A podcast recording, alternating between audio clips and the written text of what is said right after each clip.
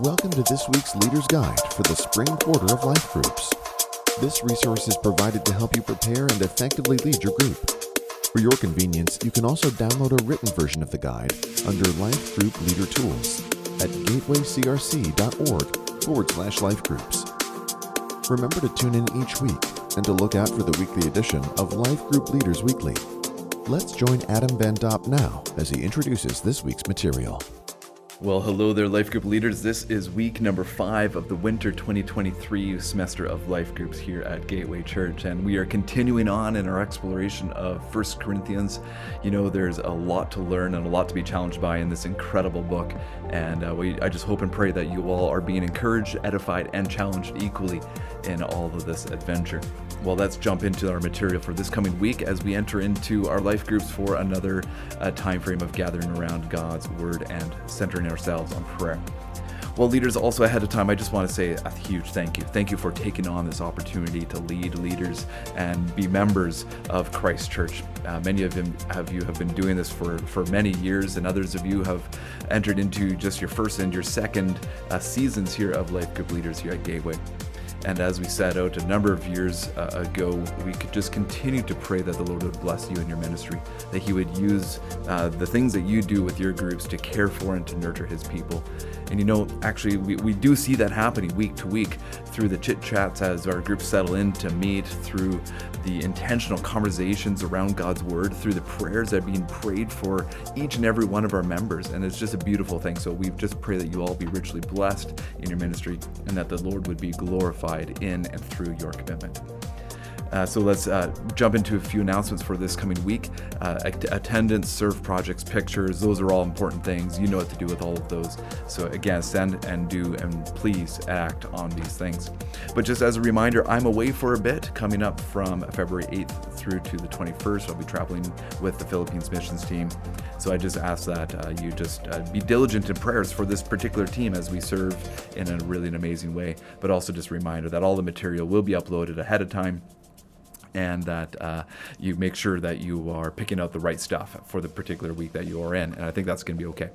But either way, long and short of this, let's get into the material that we're talking about for this coming week, number five, as we enter into 1 Corinthians chapter 2, straight at verse 6. So you're going to start your evening off, your moment off, your gathering uh, with getting to know you questions. And the first one here is what has been your favorite decade and why?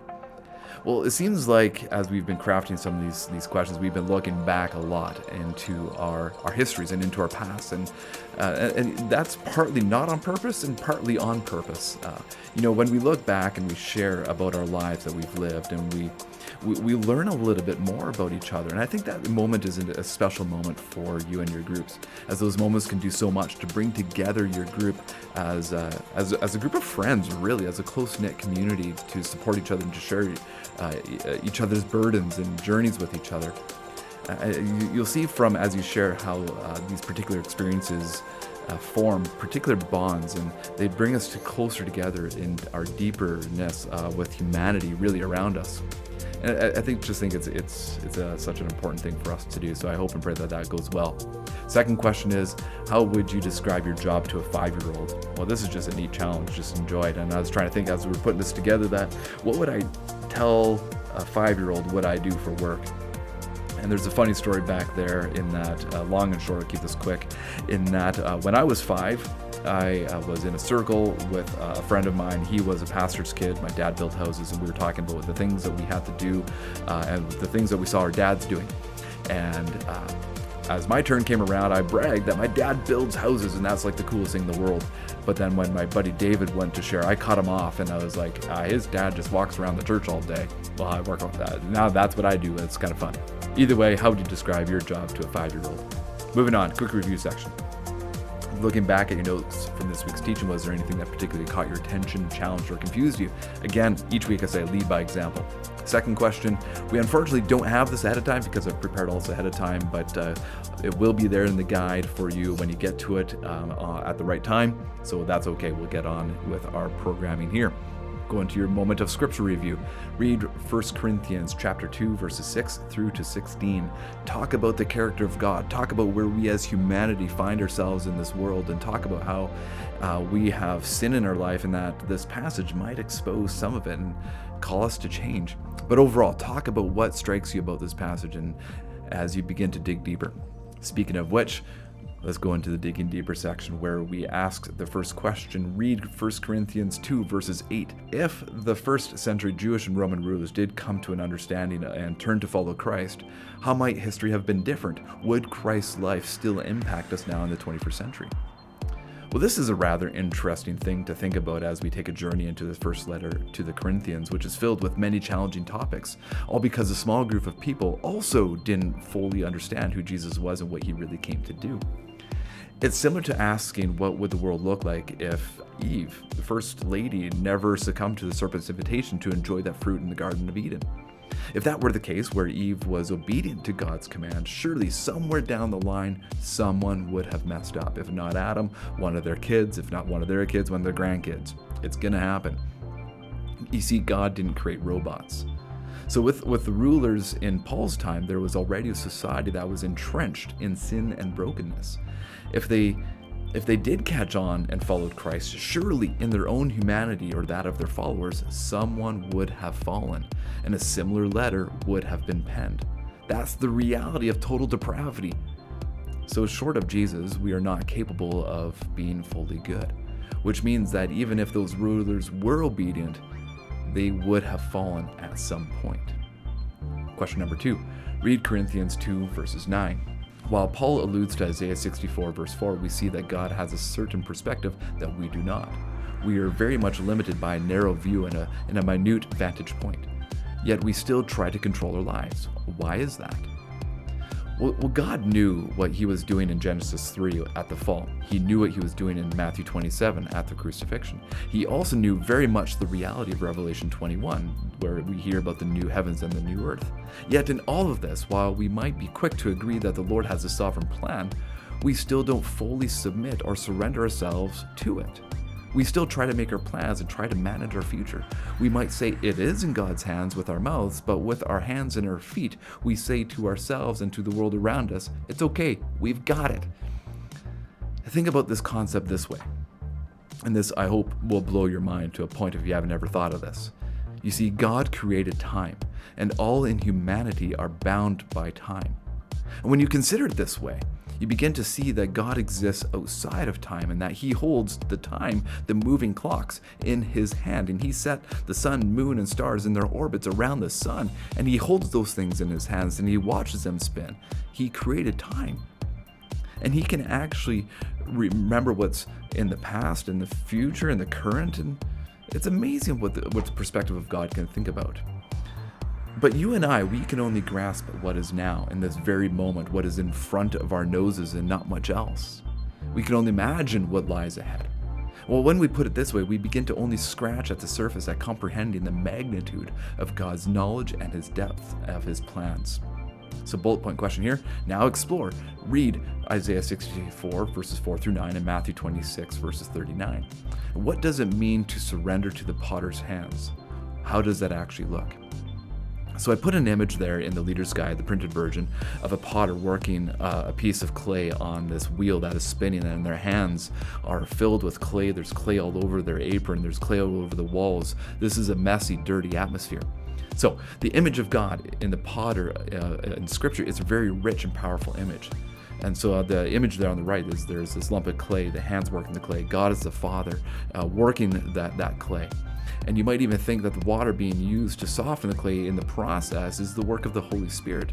And even the table spinning round is Jesus holding us up to the Father for that very fashioning.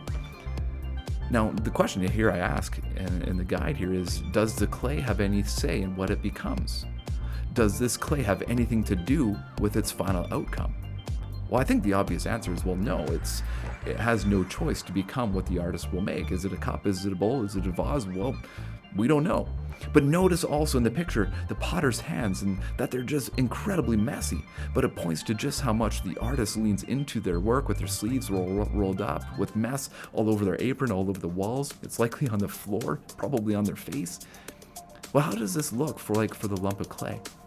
It's got to let go of making all of life's decisions all on one's own. That's you and I. It's all about submitting to the work of the Spirit to soften us so that the Lord can fashion into us the vessel that reflects Himself in His Son. Take the conversation just another step further. Read Luke 9, verses 23 to 24. What does surrendering to the potter have to do with taking up one's cross? So, surrendering to the potter is all about letting God fashion you into whatever it is that He desires you to be like we already talked about just priorly.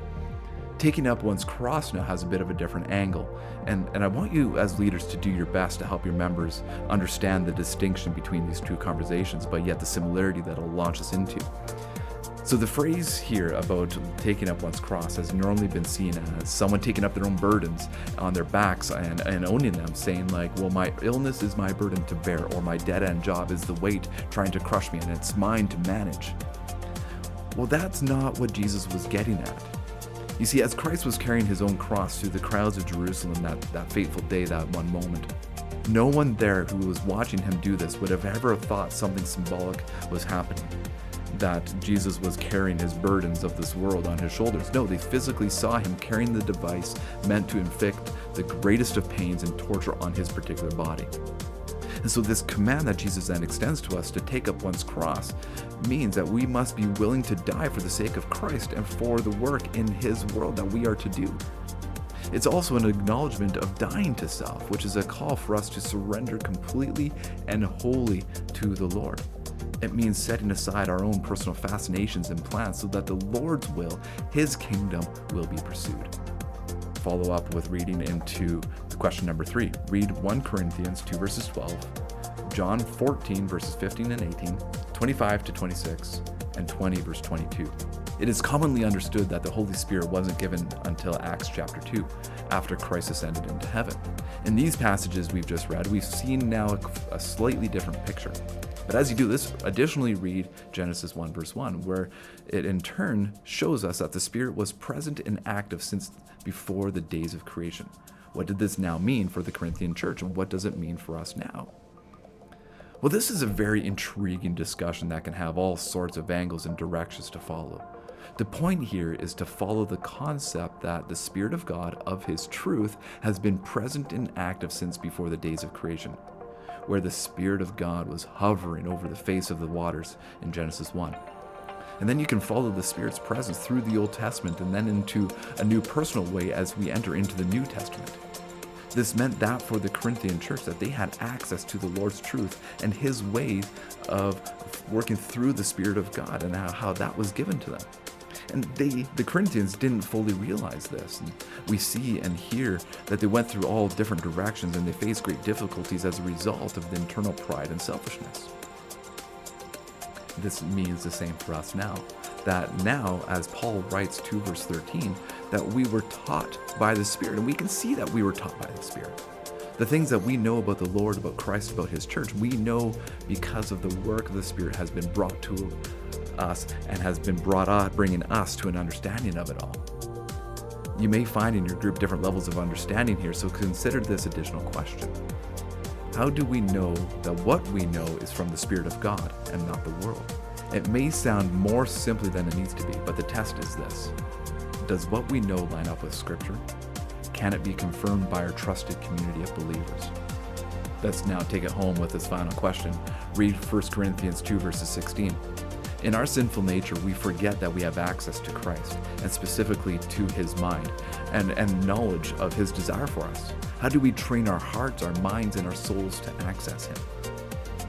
Well, if you did the additional question from above, from earlier, this question will end up being a little more redundant, but not a worthless endeavor. So uh, do still uh, explore it, as it does take a different spin. Preparing and training take a little bit more effort and a focus than simply being aware that the Spirit is at work. Training suggests that there's an effort and an activity on our part to lean into what the Spirit is doing. We can't just assume that in a snap of our fingers that we're going to get all the things that the Spirit wants us to have. Yeah, there's some cool things that the Spirit can do. and I'm not going to limit him. But I want to also explain this and talk about this for a second is that there's this in this movie called Evan Almighty, there's this really neat interaction here uh, between God and this particular character. So this movie is a modern day telling of Noah and the Ark, where uh, Steve Carell plays Noah, and uh, this world's coming to an end, and Noah has to build this ark. Well, his his name's actually Evan in the movie, but whatever, whatever. God is played by Morgan Freeman and interacts with the Noah character's wife named Joan.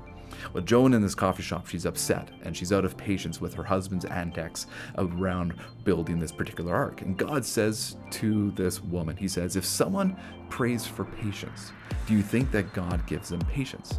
Or does He give them the opportunity to be patient? He carries on, saying, If someone prayed for their family to be closer, do you think God zaps them with warm, fuzzy feelings, or does He give them opportunities to actually then love each other? Well, the implication here is that God or the Spirit doesn't necessarily zap his people with these things, but guides them through a process of learning and discovery. Can he zap them? I think yes. I think God can give us those things, but I don't think that's the regular pattern. And that's why it's so rich and important for us to be part of these faith communities where conversation is shared in common, where biblical themes are explored. And that's why it's so important to be in study of God's Word and being in communication with Him, God Almighty. So, and all those activities and moments of training all lead to more awareness of the Spirit's activity in our lives. Well, leaders, once again, I want to say thank you for your work. Thank you for your your involvement in Gateway Church for doing the work that it is that you're doing in leading and guiding God's people into meaningful relationships that are centered on God's word and prayer. Leaders, I pray for your week uh, much ahead of time that it'll be a blessing to yourselves and to your members. We'll catch up when I'm back, but blessings to you. We'll see you then. Bye.